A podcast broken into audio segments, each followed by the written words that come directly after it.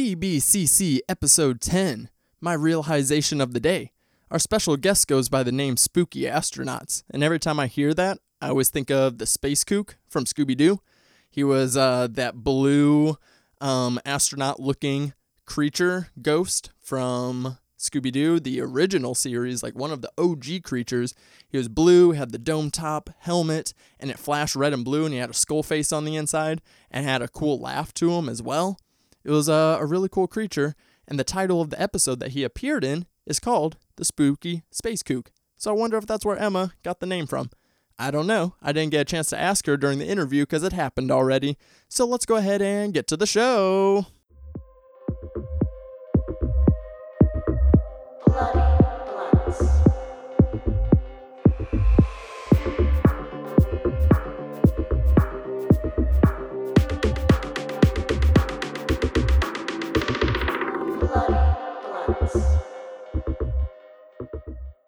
Hello, hello. Welcome back to the Bloody Blunt Cinema Club. It is your host, Devon Taylor here. It is your boy, and guess what? We made it to episode 10. That is fucking sweet.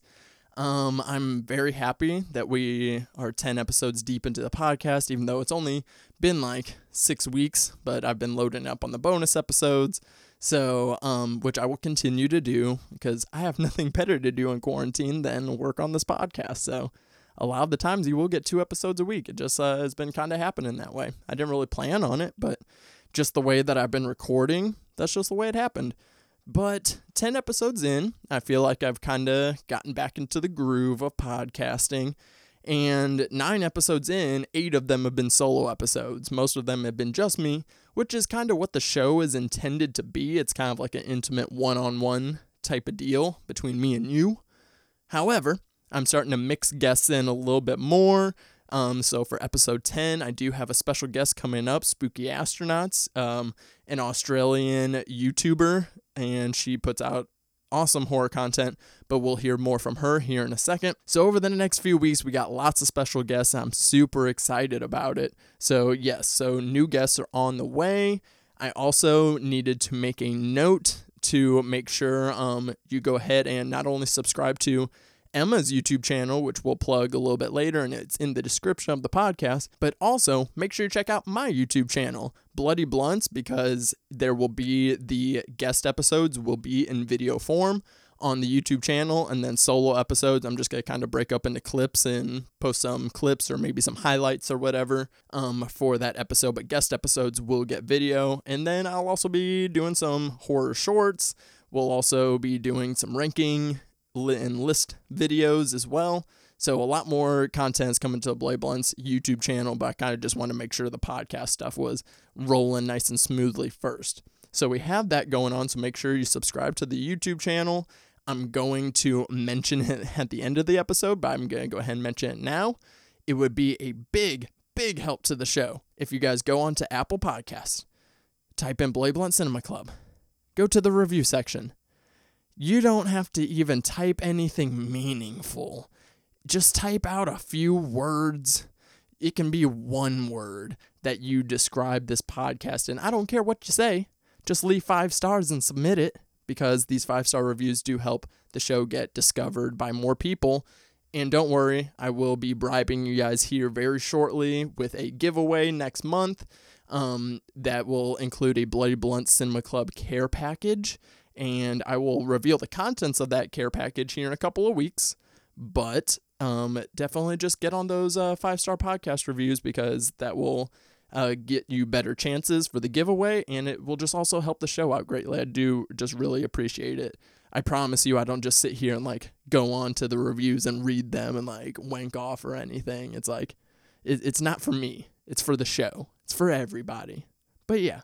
And one more thing before we do get to the actual podcast with Spooky Astronauts because of course shit like this tends to happen to me. This is the only file on my uh, uh, for the audio files that somehow got messed up. It got like merged with another episode. I don't know how that happened because I did record this episode a couple weeks ago and I didn't edit it until shortly before putting it up. So the audio quality, I had to use my backup audio from the episode, which thank goodness I had, anyways. But it is backup audio. It's not gonna be, it's not gonna sound as good as usual podcast episodes do, just because it is not the primary audio. So I'm gonna edit it up the best of my abilities and try to make it sound a little bit better. It is listenable, so I mean, it's not like the worst or anything. It's just not up to my standards of audio. So it is what it is, but it doesn't matter what the sound quality is like because the quality of the interview is fantastic. I'm super excited for this episode.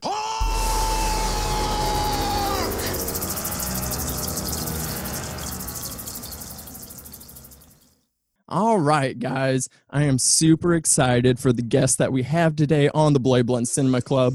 Um, she is a horror creator out of Australia. She makes great video content primarily on YouTube.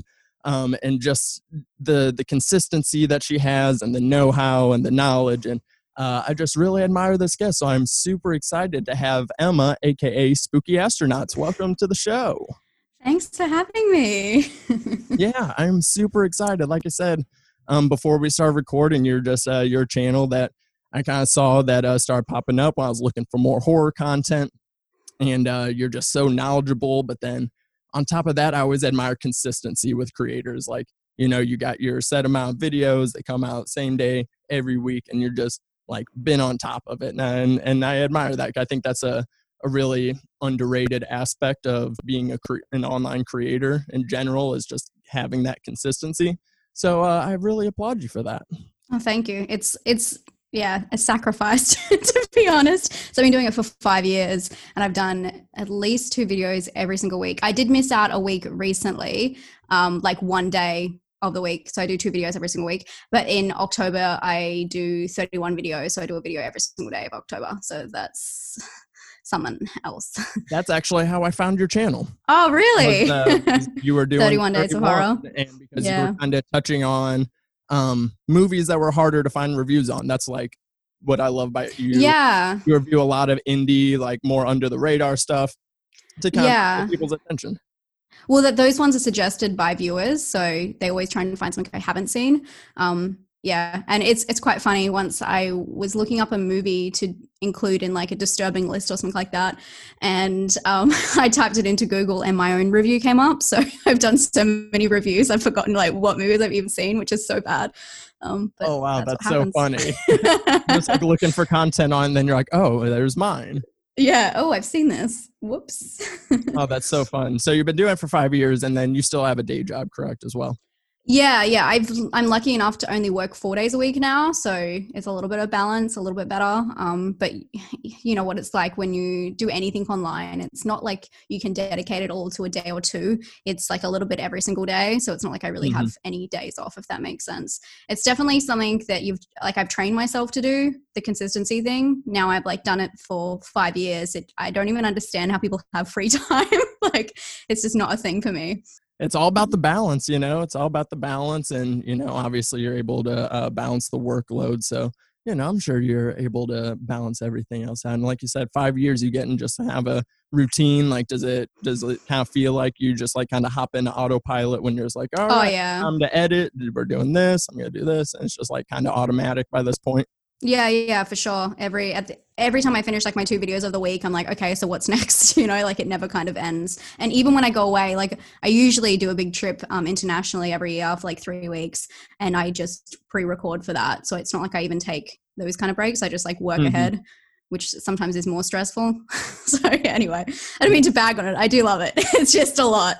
Um, yeah. it, it it it is a lot and like i mean just me like getting getting back into it i like i did i used to do youtube videos like a few years ago and i had a podcast like three years ago Mhm. and so back then i was kind of doing it and i still never got into like the consistent swing but now um kind of training myself to kind of get into that swing yeah. luckily i have the benefit of we're still under quarantine and all that jazz so i'm so i haven't been working so i had no excuse but to start out Sometimes I just feel like that's harder though because there's no separation of like socializing and going outside and like I don't know, like when I was working from home, and I'm still like things are a little bit different here, but uh, you know, having my day job at home and then also having spooky astronauts and then also like trying to have a social life while you're in quarantine is a lot. So sometimes it's good to kind of break it up and be able to get out of the house so you can get like creative again. I feel like, yeah, don't be too hard on yourself during a pandemic. Yeah, no, I, I definitely have respect for uh, the people that work from home and the discipline that it requires. Like, I Yeah, for 100% sure. respect you guys there. So, uh, before we get into uh, talking about the movie that you requested for us to talk about, we're talking some doppelganger movies today. Uh, Emma chose Us. I chose The Double. We're gonna get into those movies here in a here in a couple minutes, but um, to kind of get you know what what Emma's taste is like, and you know just kind of where you're feeling right now. Um, I requested you what is your um, favorite movie of 2020, and then a hidden gem. So whichever one you want to talk about first. Uh, so I was trying to go through and figure out like there hasn't been that many like standout movies I feel like for this year. Um, a couple that I really loved. I love The Hunt, which was really unexpected because I was not I was not feeling like the American political vibes. I'm like I've had enough of this um, in in a movie, and I was really surprised by that. I really love that movie. Obviously, Invisible Man was like a huge um, release and something that I was really invested in. Being Leigh Whannell's the director, who is Australian, and I absolutely I like stalk him online. It's kind of yeah, a little little bit scary. Um, and I really liked Becky. Did you watch Becky? I have not seen Becky yet. Oh I my have it- god! I have it waiting on the list. It was it was playing at a drive-in. I really wanted to uh, see it at the Oh, drive-in. wow. So I've been kind of holding out for that, but the past few weekends have just been all sorts of busy. So I'm kind of holding out to go see it at the drive. Yeah, yeah. It's it was really surprising for me, but. My favorite movie of 2020, and this is kind of not controversial. I don't think it's controversial, but it's split. Is The Lodge? I absolutely loved The Lodge. Um, it was one of the last movies I saw at the the cinema before they closed. They closed down. They're back open now, Mhm. but before they closed down, which is really funny because The Lodge is um, set in, you know, like the middle of winter, and it's like in a snowstorm. And we I went and saw it in the middle of because obviously our seasons are opposite to you guys. Um, it was like summer. It was so hot. I saw it in an outdoor cinema and we were like sweating the whole time. It was just like such a weird experience while you're watching these people who were like trapped in a snowstorm. Um, Mhm. But incredible movie. Have you seen it? I don't want to like spoil anything. No, I have not seen it, uh, but I do love the mm-hmm. cast for it, and I'm very excited to see that one as well. It's been, you know, because I've heard with that one, I've heard it's like kind of it's a real downer. You know, Yeah, I And- like those kind of movies. I like them too. It's just when I'm in the mood for it. You know, it's harder Mhm. to find the the time when you're actually in the mood to be like, all right, I'm ready to just like Oh, really yeah. get depressed for a minute. You know.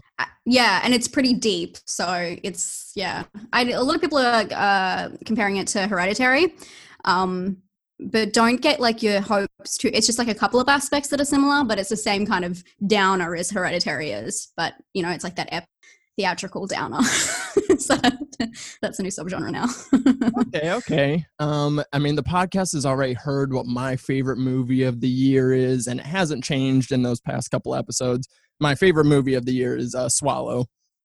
Um, absolutely, Oh, yeah, yeah, that's a great one. yeah. There, there's just something about that, that like you know that that dreamlike suburbia look that it has to it, and then just the Mhm. way that they handle, you know, the the subject matter that they're doing Mhm. you know because i think you know when you explain the concept to somebody they're automatically thinking it's going to be like extra disgusting and like Yeah. graphic and in the way that they do it without spoiling it for people because i do still want people to see that movie Mhm.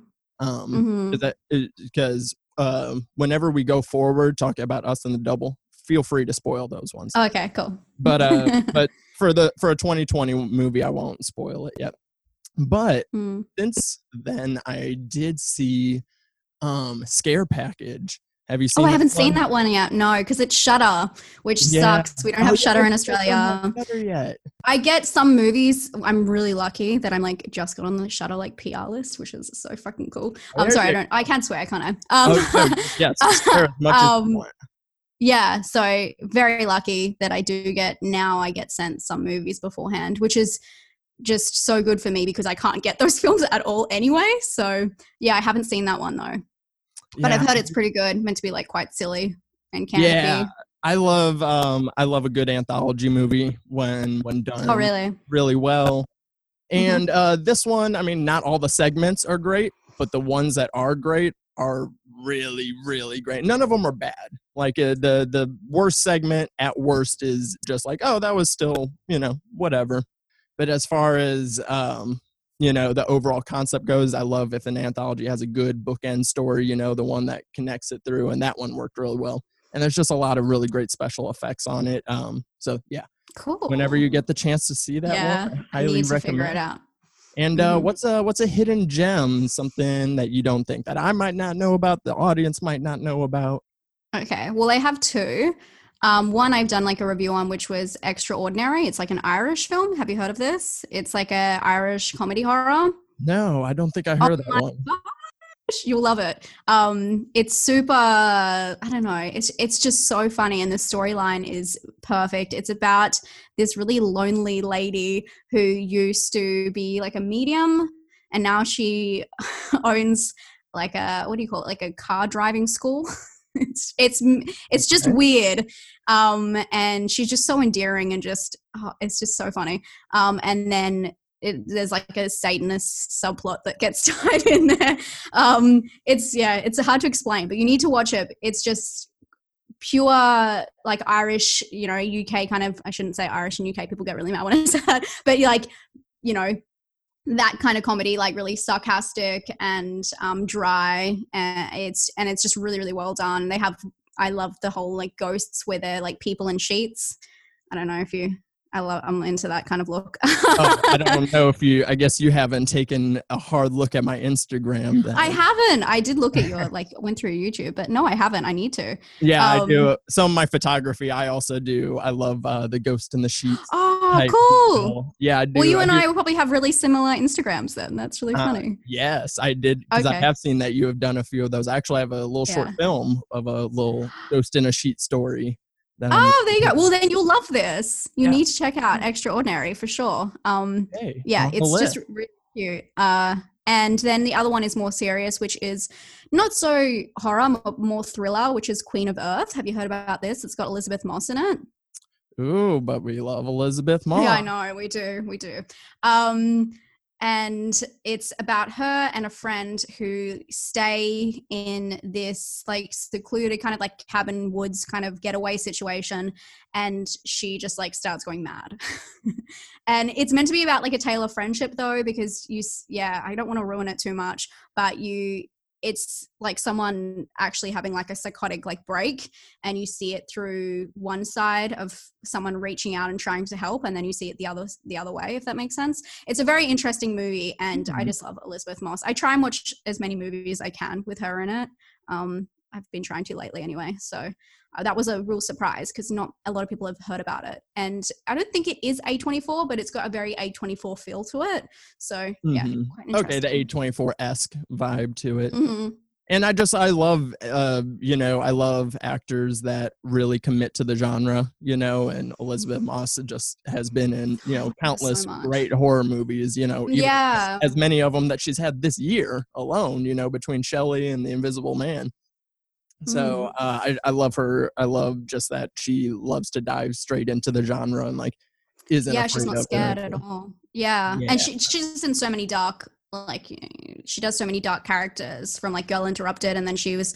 obviously handmaid's tale which Mhm. oh my gosh oh my gosh so good Uh yes. Uh so so good. Love Elisabeth Moss. My hidden gem is the movie I was gonna pick to talk about more. Um oh wow, I didn't even realize it. Also Elisabeth Moss. Uh the one that I love. Have you seen yes yes i have seen it with her Yes. and Mark Duplass? Uh, oh my god i love him so much He Oh, is- he's so great I think he's one of the most underrated creators that we have right now. My my lady is literally watching um the morning show right now. But yeah, uh, I absolutely love this movie. Uh, for the listeners, if you haven't heard of this movie, um, it's about a couple. They're just uh, you know they're kind of having some issues, so they want to go take a little trip. You know, kind of reignite the flame. They go to this nice beach house, and you know we're talking doppelganger, so I guess that's not really a spoiler. But i don't think it's a spoiler there's there's some doppelganger shenanigans going on and I, I just really love how intimate and quiet the movie is like you know with just focusing solely on them and this and the location and the weekend and it really kind of puts you know some some things that when you've been with in a relationship for a long time uh some of the things that you know come up that you know aren't necessarily things just happen whether it, it happens in a good or a bad way it's just like no that's just kind of a development that happens in a Mhm.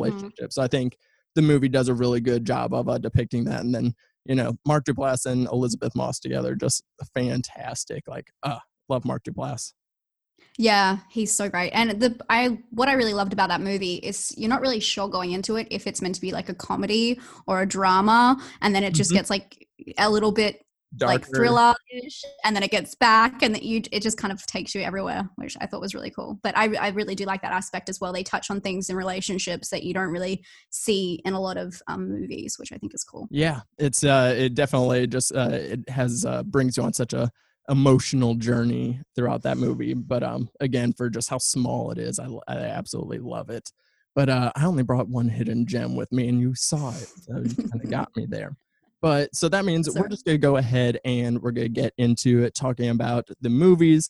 So we're talking about doppelganger movies, and it us fits into the monthly theme because I didn't um I managed to work your movie into the monthly theme. The the July theme of the podcast is fun in the sun, heat soaked horror. so that's what we're so us, you know, we do have that. They it's a family summer family vacation, Santa Cruz. Mm. A lot of it takes place during the daytime, so it does fit in. But so the way that um, I like to break down movies before we get into them here on Bloody Blunt Cinema Club is called the genre, genre grinder. It's the same as if you were, you know, uh, if you're about to smoke some weed, you're about to you, you grind it up and and you, you you know make it all fine so that way you can really appreciate it. So that's what we do before we get into the movies. So for for us, I get so it, it's weird that a lot of people were like, you know, a lot of people didn't call Get Out a horror, which I still consider it a horror movie. I know, Well, right? It's 100% horror. That's ridiculous. Yeah, the I've had I've seen weird opinions on Get Out, but then when Us came out, people go, "Oh, now he's making a more straightforward horror." I'm like, Get Out was still horror. That's crazy. It's it's yeah, that's stupid. Yeah. I think it. Yeah, I think it was silly. So, but Us, I guess, if you were to ask someone else, it is a more straightforward horror movie. So we have some we have some elements of home invasion in here. oh yeah. We obviously uh, have the psychological thriller aspect with the doppelgangers. Um, what which of those like more speaks to you? Is it the the the psychological aspect, or Oh, God. do you really like the home invasion set pieces? So like, how would yeah, you, I think that that's probably you probably you know hit on why it's such a good film because it does have so many different elements. Also has like such like a survival, you know, um, element where they're trying to like travel to get away. It's almost like an a you know a, apocalyptic film at the same time because like everything around them's crashing down. But I would say, um, yeah, I mean, I obviously go more towards the psychological um, horrors with all films, so that, that makes more sense to me. But um, I was just going to say the thing is, even if it is home invasion, it doesn't have to happen in their home. It could have happened to them anywhere. exactly You know, just they any, were coming for them. Yeah, they could have got them is- on the beach or you know whatever. anything that's disrupting your comfort, I guess, would be Mm. considered It can be considered home invasion. And on top of that, it's a great family movie. You know, like you, when you like, I love seeing a family that is genuine. Like you actually can Yeah. the interactions between them. Like they did a really Yeah, good. they got great of- chemistry. yeah, the family just has great chemistry together all around, and just uh, really seeps into that and like kind of that, you know, that you know everyone's got each other's back vibe hmm you know so I, I i do love that in in horror movies i feel like we don't get as much of that i feel like that was like kind of something that was very popular in like the 80s with movies like poltergeist and things like that. It was a lot more mm-hmm. popular to have like family centric horror movies because you know either the parents are gone and the kids are getting babysat or it's focusing right on mm-hmm. adults. So I Yeah. we don't get as much of that anymore Yeah, I feel like maybe that's like generational because more like now people are so focused on like mental health and all that kind of thing. And it's such like an individual journey where before like the horror, yeah, it happens to the whole family. I don't know. Like that's a very good point. So so what is it that that you love so much about this movie? What what was it that stuck out to you and that you just can't stop thinking about? the scene, the fighting scene in the like the classroom esque, you know, setting, um, when she's fighting herself, um, that every time goosebumps and then she goes into the dance in the hall where she's you know it's flashing back between her being a ballerina and her having you know like trying to get away from herself i love like seriously even thinking about it i just get goosebumps i absolutely love that scene i saw this movie three times in the cinema I Mm. made everyone like come see it afterwards. Like I, yeah, my my boyfriend hates horror movies, and I made him watch it. I like make everyone watch this movie. I love it so much. Um, but that scene every single time, like I just there's just so much to break down, and that's why Jordan Peele's so great. It's the same thing with Get Out. Um, you could just go through scene by scene by scene and um, pick the whole film apart. Actually, I was really lucky. Um, I was sent um, by like a viewer uh, Mhm. the book that he sent out to film festivals. I should have brought it down here. The book that he sent out to um, film festivals, and it has every single object from the film, like symbol, and like breaks down why and everything. And it's it's beautiful. But every single thing about that about the film means something, and you can watch it several times and pick up stuff along the way, like from the eleven eleven that you see, like you know, on the TV mm-hmm. in parts, and you know, all, I'm sure you know all the symbols. It's just so crazy. Yeah, I absolutely and and listeners as they've kind of learned on the past few episodes, I'm I'm obsessed with visual storytelling. Like it's one of my favorite things. And Jordan Peele is just so great with his symbolism. I remember Mhm. whenever the first time whenever I saw it in theaters, I saw it I saw it twice in cinema. And I remember the first time even during the the scene uh after uh, at the beginning where they're showing the TV, you know, and the commercials, you know.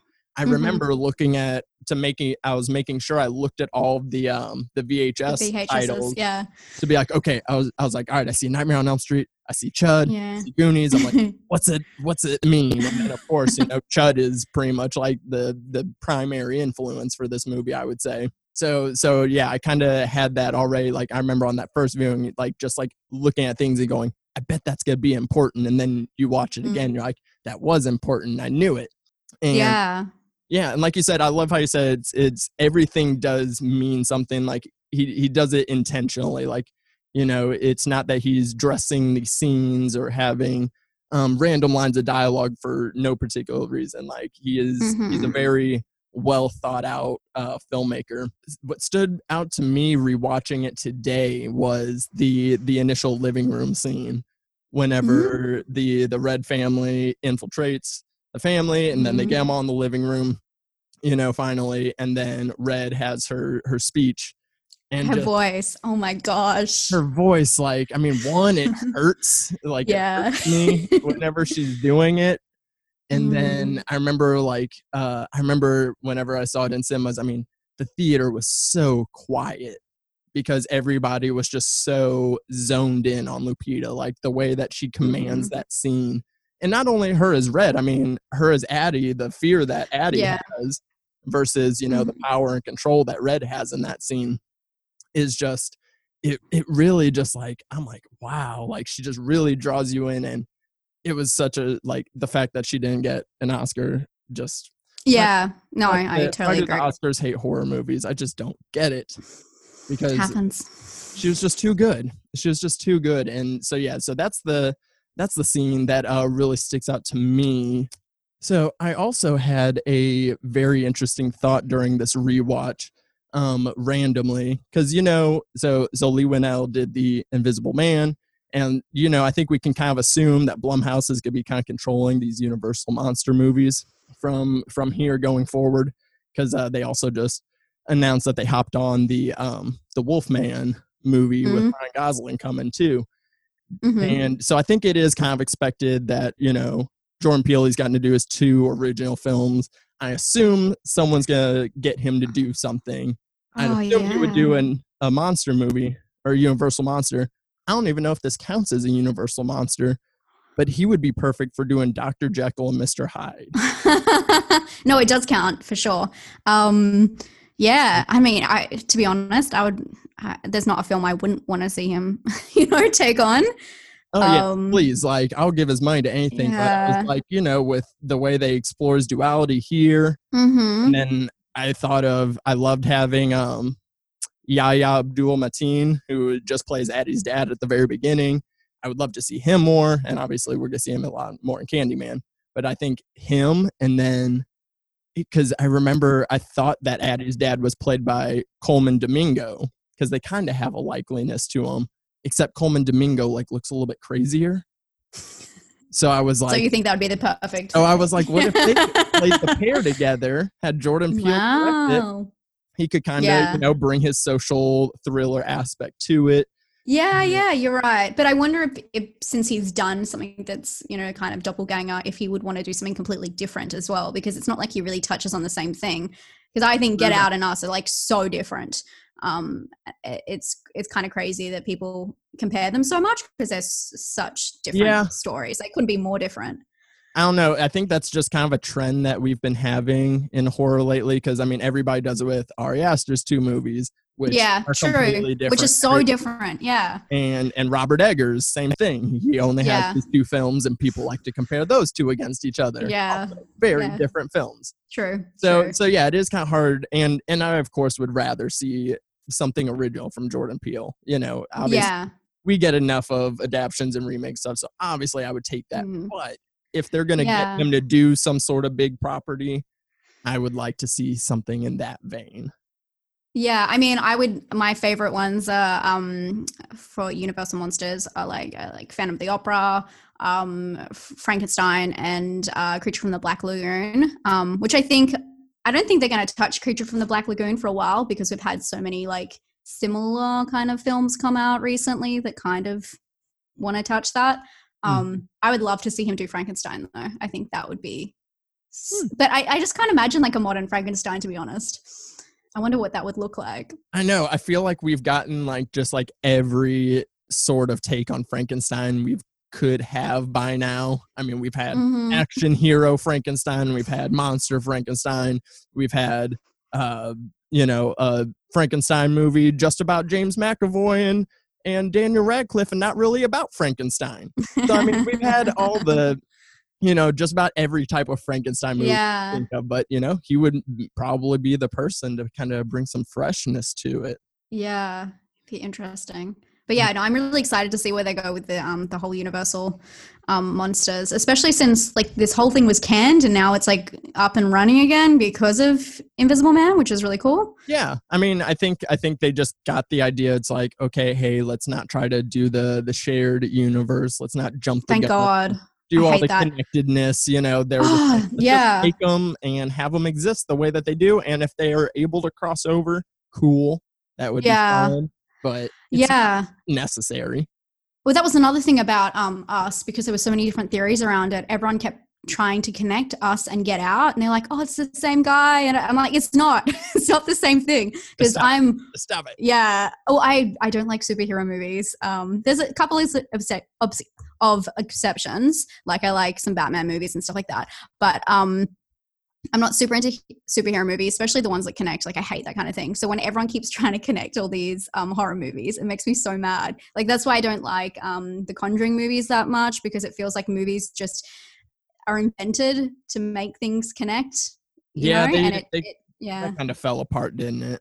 Oh yeah, for sure. And that's why I like Jordan Peele and like all of these emerging um like new age like horror directors because they make things that can stand alone so well. And I would rather see that than, you know, the same character coming back for a sequel. For sure.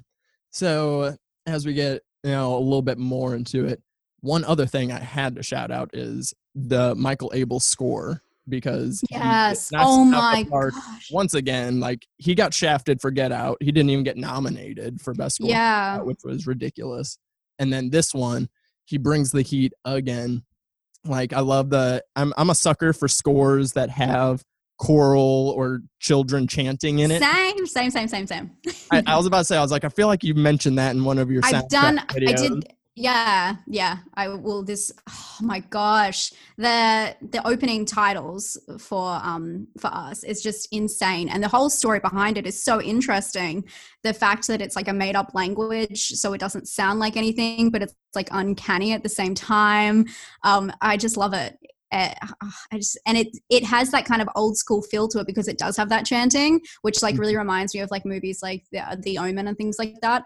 Um, but then it, ha- it like kicks into like the when the beat kicks in it's like oh but this is modern this isn't like meant to be like an old kind of like Right. choir thing it's it's so trippy Yeah, you think it's, like such a beautiful soundtrack yeah, you think it's like some like you know like ancestral like African tribesman music or something. But yeah, but then it has this Mm. modern flair to it too.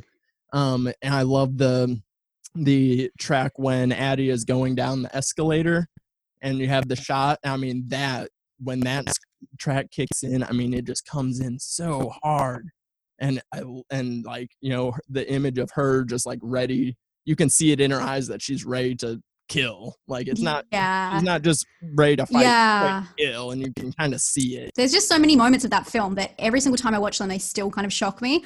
And what's really interesting is you guys in America, I think like two weeks before us. And I usually have mm. to go and like mute everything on Yep. Twitter, like keywords and stuff, so I don't see anything. And I was so worried about spoilers because I was really excited for this film.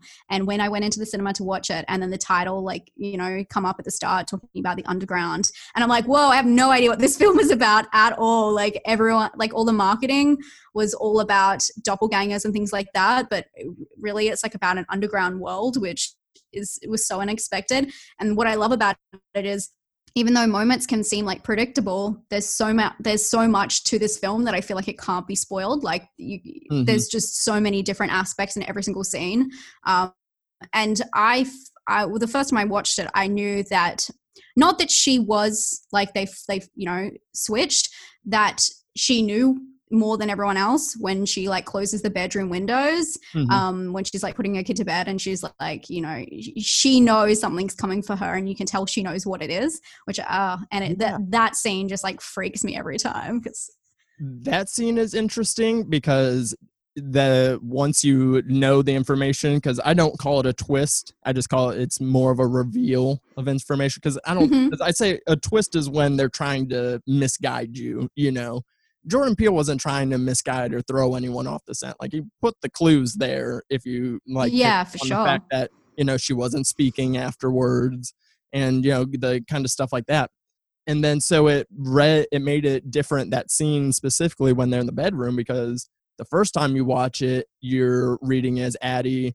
trying to deal with feelings of like trauma and like you Mhm. know like traumatic like almost like ptsd or something but then and and, and it and you also kind of feel more because you almost feel like gabe isn't being as sympathetic as he could be. And then but then when you watch it the second time and you realize oh it's not because of trauma at all it's more like the way i read it is she's guilty. It's like more of she's kind of guilty Yeah. of this life that she's she gotten knows it's lead. for her. Yeah she's got Mm-hmm. she she feels guilty for this life that she's gotten to lead. And now yeah it's gonna it's about to come back for her. So it's like getting to read those scenes completely different different uh, yeah from each other was super interesting. So so I, I kind of have a feeling what your thoughts would be, but as far as because the the thing that's interesting with this movie is like you can you can kind of poke a lot of holes into the the doppelganger situation of it all, you know mm-hmm. and and for me i'm not per like i'll nitpick something but at the same time i won't let that nitpick like spoil my enjoyment of it you know? Mm-hmm. it's like so this one it's like kind of just take it as it is and don't think too hard yeah. because then i kind of started thinking too hard on the okay but why would they the clones on the bottom want to control the people on top? If it's all around the world is everybody like how many tunnel systems is there really? And then i was but one thing i did want to question though is so if if tethered if if original tethered addie who is our addie and then she grows up a Mhm. normal life but she was born or created as a tethered however they were you know created so Mhm. how and then she had kids with gabe and their kids turned Mhm. out normal but then Mhm. red who is an actual like human an original Mm-hmm. human, she has kids with Abraham and they don't turn Mhm. out. So I don't know. I guess I guess the the tethered trait is just dominant. I don't know. But Well, I think it might be as well like nature versus nurture. Like in that too, yes. I mean, and that's kind no of no sunlight. Yeah. Well, because well, when she's telling the story, she said like the the little girl was born laughing, like she was already crazy. yeah. And, And, that- he was born to the fire. Yeah. Yeah. So I don't know. But then, like I said, that's that's just me unraveling the yarn ball Yeah. for a reason. Uh, I just like one of the things I kept hearing from people is it's a stupid it's like nitpick was when she was coming down like the escalator like how did she go down backwards and you know like the escalator's going one- up at one point and then she's like coming down I'm, An like, I'm sure like I'm like it's fine like that I'm sure that I would have worked out that. which I thought was quite funny uh yeah it was so good um di- And then- have you been to sorry Have I been to where? uh did you go to Halloween Horror Nights last No. year I didn't get to go. And I went heard to the one in um, Hollywood, and it was insane. The house because he was the only guy who like, well, he's the only um, director that's ever like picked all of the talent and made the house, and it was so cool to go through that and like relive every moment of it. It's Yeah, like you're going through the plot. It was so cool. But it felt like you know tailored to you because like since he actually did kind of get a hand in it. yeah, And yeah. oh man, Sorry, I just want to mention that. Oh, So I wish I did. I wish I did. I wish I was on the press list and got the nice golden scissors, you know, all those things. But yeah, just it's such a it's such a cool movie and like, you know, once you go back and just this one I mean, if I did have to compare them to Get Out just for the sake of it, Don't compare them. Yeah, no, fine. just for the sake of it. Like this is a more fun horror movie. oh yeah, for sure. It's Oh more- no, I mean Get Out has some fun moments though. I mean it's fun, quite yeah. serious, don't get me wrong, but like Yeah. the ending, like he changed the ending so it wasn't, you know what I mean? Mhm. And that like that moment when he steps out of the car and Get Out, you're True. you you have to laugh a little bit. Oh yeah. Oh, not saying that's not funny, but like you know, yeah. fun. It's a more fun watch. Like if I was Yeah. to pick one of them just to like more throw on in the background, or like when hanging out with somebody, I would throw on Us versus throwing on Get Out. At least that's that's m mm, that that's where I would lean on it. I think I do opposite just because if I put on us, I'm like, everyone pay attention to this because of, you know, the freaking little toy ambulance is meant to be this ambulance. like, I just get so into it. I love us so much and I don't understand. Some people hate it. And I just, I like that. Is, it's an actual masterpiece. And I, Oh, I say that all the time. People, It's so good, and I think people overreact to what their idea of an awful movie is. Like, do you ever for sure. like so side story it was a whole ordeal just to get to watch it today because for some reason us is only available to purchase you can't uh rent it and Oh, it's not really? streaming on hbo anymore which it was like a couple weeks ago but you can't rent it even you only can Hmm. buy it online and i was like this is so annoying and I was like that. searching, and then I was like, I thought I was gonna have to go to a Redbox and go get one from a Redbox. Have you ever looked at the reviews on on Redbox? No. I mean, there's you know, there's you you have your written reviews up here, and then then there's you know then there's Letterboxd reviews. Those are like you know the Uh-huh. film buffs, and they know a little bit something. But then there's there's some funny Letterboxd ones, and then there's Google, Amazon reviews, and then down under there is the Redbox review oh, God. and it has like an average of one and a half stars. I, I, Out of five? out of five. I couldn't Oh, believe wow. it. People are just like "D- d- terrible awful god awful movie. Don't get the hype. It What the hell? makes no sense. I was i could i was so confused. I thought i was like reading something from the twilight zone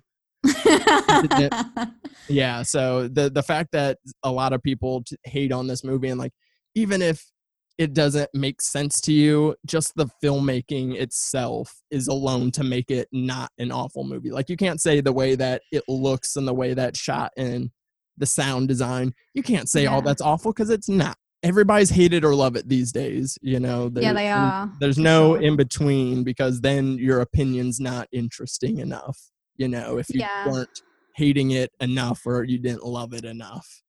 Yeah, I get that a lot. I get a lot of people say like, "Oh, why didn't you do a review for this?" I, I don't know. I just kind of felt in between, and I'm not going to really talk about something. But I'm like, yeah, it was it was all right. Like, Yeah, it's up to you.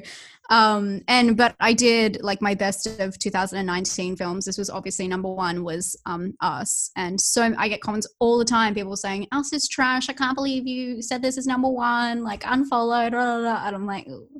I obviously, I don't really want to. You don't have to be your- here if that's how you feel. Exactly. Get out of Crazy. click off the internet, make your own game list. Yeah. Ugh. Yeah, no, there is no opinion shaming around here on the Bloody Blunt Cinema Club.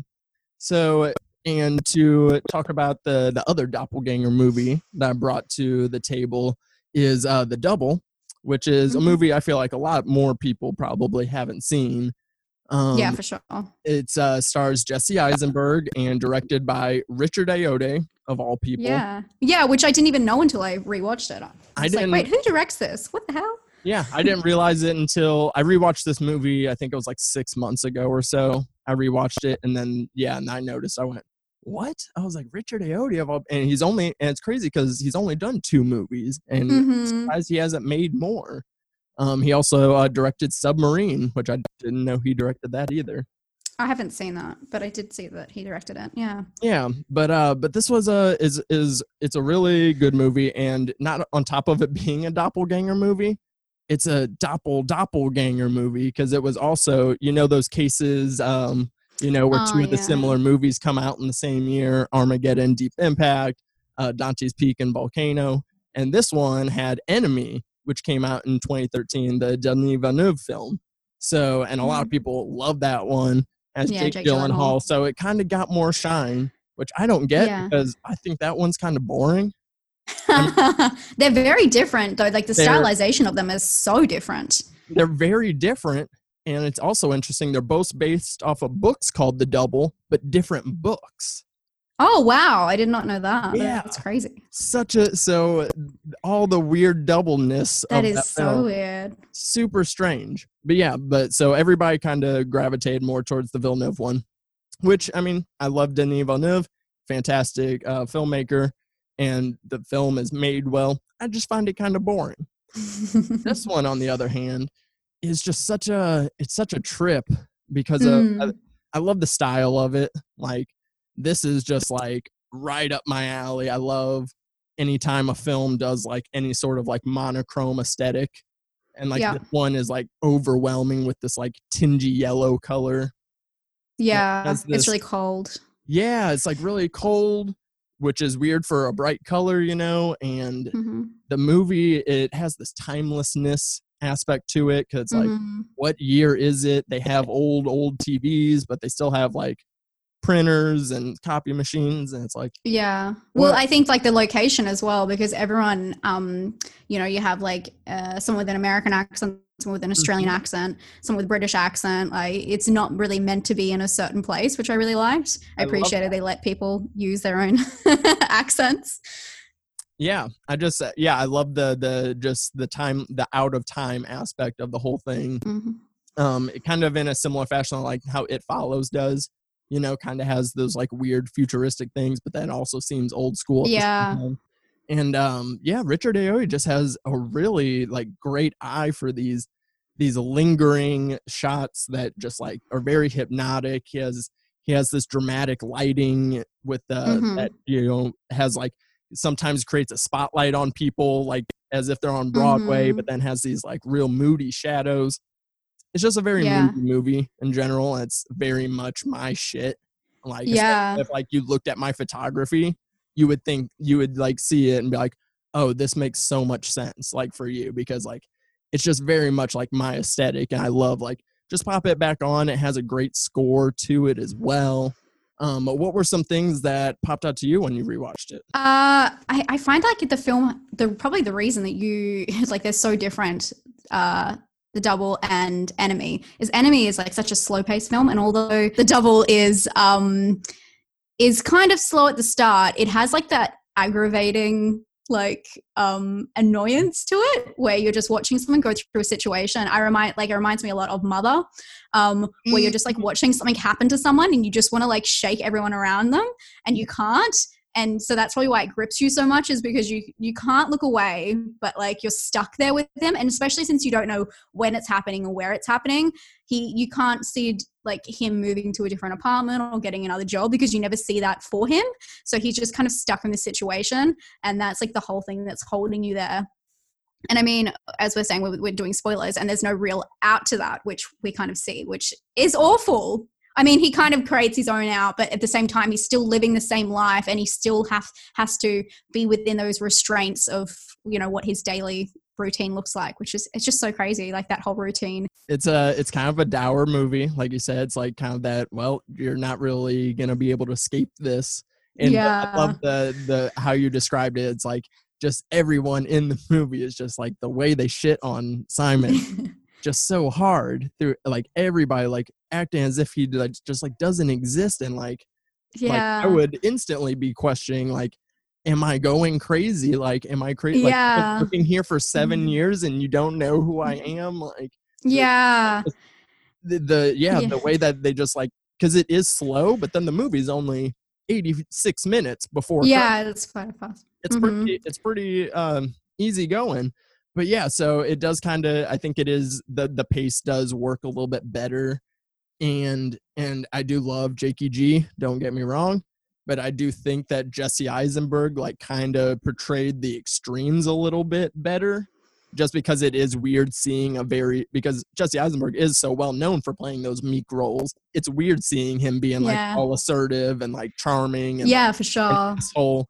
it's super jarring. So I feel like he portrayed the Mhm. brains a little bit better than they wrote Jake Gyllenhaal's characters and Enemy. Yeah, So it just and and you and it you just get it because like you said, the way that they set everything up and everybody shitting on him, you just like get that he's gonna snap at any point. Like when is it gonna happen? Like snap now. Yeah. How are how have you not? and you're hoping for it. Yeah. yeah. So then yeah like, moment he's like- like he's like holding that like report or whatever and then the you know um james comes and like grabs it out of him and just like gives it straight to like the boss like, like right in front of him. And he's like oh yeah i did this. And you're like what the f-? like you just want to how does he get away with everything? It's infuriating to watch. So you're just hoping. And when he finally does snap you know he's not going to get it you know they, ta- they take him away anyway. But when Mhm. he does snap you're like finally! Like i just don't know how anyone can s- like stand back and watch this as it keeps going on like slowly right in front of him. But yeah i do think you're right the runtime really does help with that because if you had to watch that anymore it's just so aggravating yeah, exactly. Like you're just like you're just like, please get to it. And it's another movie. I love um um Mia Wasikowska. I believe oh god how you good with the her last name. pronunciation. I, I believe that's how you say it. I, I usually yeah no no i think that's good I say Mia. What's her name? Is a lot. that sounds like what i would say yeah And um, I remember because I remember just after Alice in Wonderland, I thought she was oh yeah of course the most boring actress I'd ever seen, you know? So I always would have this preconceived like thought every time I saw her Mhm. name pop up in something. And then this was like the first movie that I saw her and I was like, oh, I was like, she's yeah really she's great in this And then, you know, and then um she's also really good in uh Only Lovers Left Alive. Have you seen that one? oh my god yeah i do not like that film You know, that one grew on me. It took a lot of watches, but it's grown on me over time. But I think she's really great. I've only seen it once, but she is good. I, I like her. and uh yeah and she's great in crimson peak as well she uh has uh, a really you know just that that weird interesting presence and i think Mhm. she just quirky maybe- girl. yeah you know she definitely does kind of have that quirky girlness like almost that you know same as like imogen poots who has also been in a movie recently Yeah. with eisenberg and um but Yeah, yeah, I, I love her in this as well. Um, you have uh, Wallace Shawn. He's always a win when you have him as Mr. Papadopoulos, uh, his boss. yeah, yeah, yeah.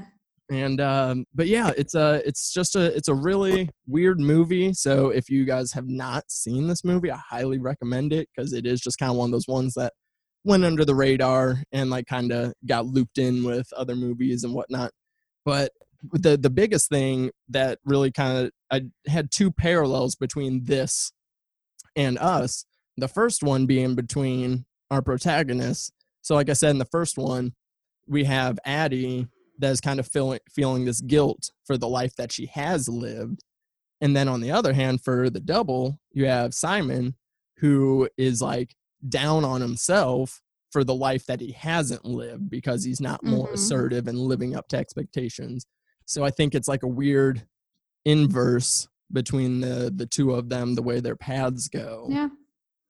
And then I would also say another interesting thing is that I like about the double because like I said with us if you pick if you want to try and poke holes in like the doppelganger stuff it's kind of easy to do because Jordan Peele also did try to explain a little bit too much. The double doesn't explain shit. They Mhm. the only thing that we learn is that their pain is connected to each other. And that's it. Mhm. We're not we don't get any answers. We have no reason to as why anything was the way it was in this movie. It just kind of was. Yeah. And I like that. I love it when movies do that. There was a theory um, because the guy who like takes the tickets at the start, you know, who wouldn't let him into like the building. Yeah. He turns out to be the doctor later. So Mm, there's like a theory that there is two two people. I don't know if you read this that there is there's a double of everybody in this like world. So you only actually see his double, but there is a double for everybody, which I thought was really cool. Like they just kind of planned that in there. I don't know if the Hmm. book kind of reveals more, um, but I like that because you just see him shocked when he talks to the doctor and you're not sure why, and then you realize. Um, and again, he doesn't recognize him, so you're like he doesn't recognize him every single day at work. So you're not sure if it's because of that or if it is because because they also switch lives. yeah, So- but then he says as well, the ticket guy, he says, I don't work on weekends.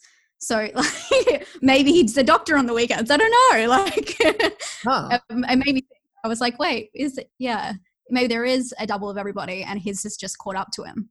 That is so interesting. I I did not see that. I try not to I try not to do my go too deep into research and like looking at other people's theories so that way I kind of keep my opinion fresh. Yeah, I didn't really look into it, but now that we've done the episode and I can look into it, that is really interesting. Hmm. Mhm. But yeah, but again, it's just like kind of thrown out there as a meh, like that that could be it. There could be, you know, like I don't know, because like I also have like for some reason the double feels like it like takes place like all underground, even like because we only go to like outside locations twice. So I don't know, something Mhm. feels weird about just that whole world in general. And I yeah, for love it sure. but um and yeah so i'm glad that was a movie that you had seen before and then you kind of got to watch it and get a little bit of a different take from it Yeah, yeah, definitely more appreciation for it um, the second time around. for sure for sure well i think that's about all i have on those two movies is there anything else that your heart just that you need to get out of your heart about the movie us I just love it. I love it so much. Um, yeah, I don't know. I'm sure you feel the same, which is I'm really glad because I, I didn't know that. I when I suggested it to you, I was like, what if he hates it? no no So I'm glad that you like it. Oh yeah, yeah. I definitely got a little bit more of an appreciation for it as well. Um, you know, because I, I I rewatch movies a ton. That's like Mhm. I I think I almost like I try to keep a pretty good balance of like trying to keep up with newer stuff, but like I Mhm. love to rewatch things and kind of pick up on those uh, clues you didn't see the first time and things of that nature because um I don't know it's always a little bit more rewarding and you know kind of learn a little bit more tricks and things that I can kind of use as a filmmaker as well. So that's why I always like revisiting films as well. But that will go ahead and I think wrap up this episode. Emma, thank you so much for coming on the show. Like that was so fun. I'm so glad we got to work it out with figuring out the crazy time differences and all that jazz. Yeah, I appreciate it. Yeah, thanks. Yeah, for sure. Um, where can the people find you? What are you working on? Um, Spooky Astronauts on YouTube, uh, and yeah, the same on Instagram. I guess those are the two places I kind of hang out. Uh, I right now I'm I'm just doing a whole heap of like recommendation videos because I find that people really like them. Just giving you guys some kind of films that no one really talks about. Trying to, um, yeah. And I, I'm working on right now. I'm doing a uh, foreign horror films no one talks about. So I'm sure by the time this is up, that will be up. But you can go check out my channel. I have I think like over a thousand videos. So I'm sure you'll find something. yeah, you definitely have a nice uh, back catalog going. That has been nice to be able to work through and just be like, oh, uh, if I just don't know what I want to watch right now, throw on another one. Throw on some more spooky astronauts. Thank you so much. Yeah, of course.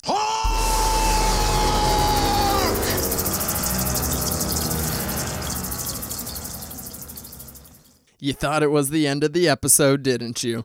I'm still here. Uh, just to check in one more time. Hope you guys enjoyed that interview with Spooky Astronaut. She was absolutely fantastic. We had such a fun time talking those movies, coming up with some tinfoil hat theories, pitching a Dr. Jekyll and Mr. Hyde movie.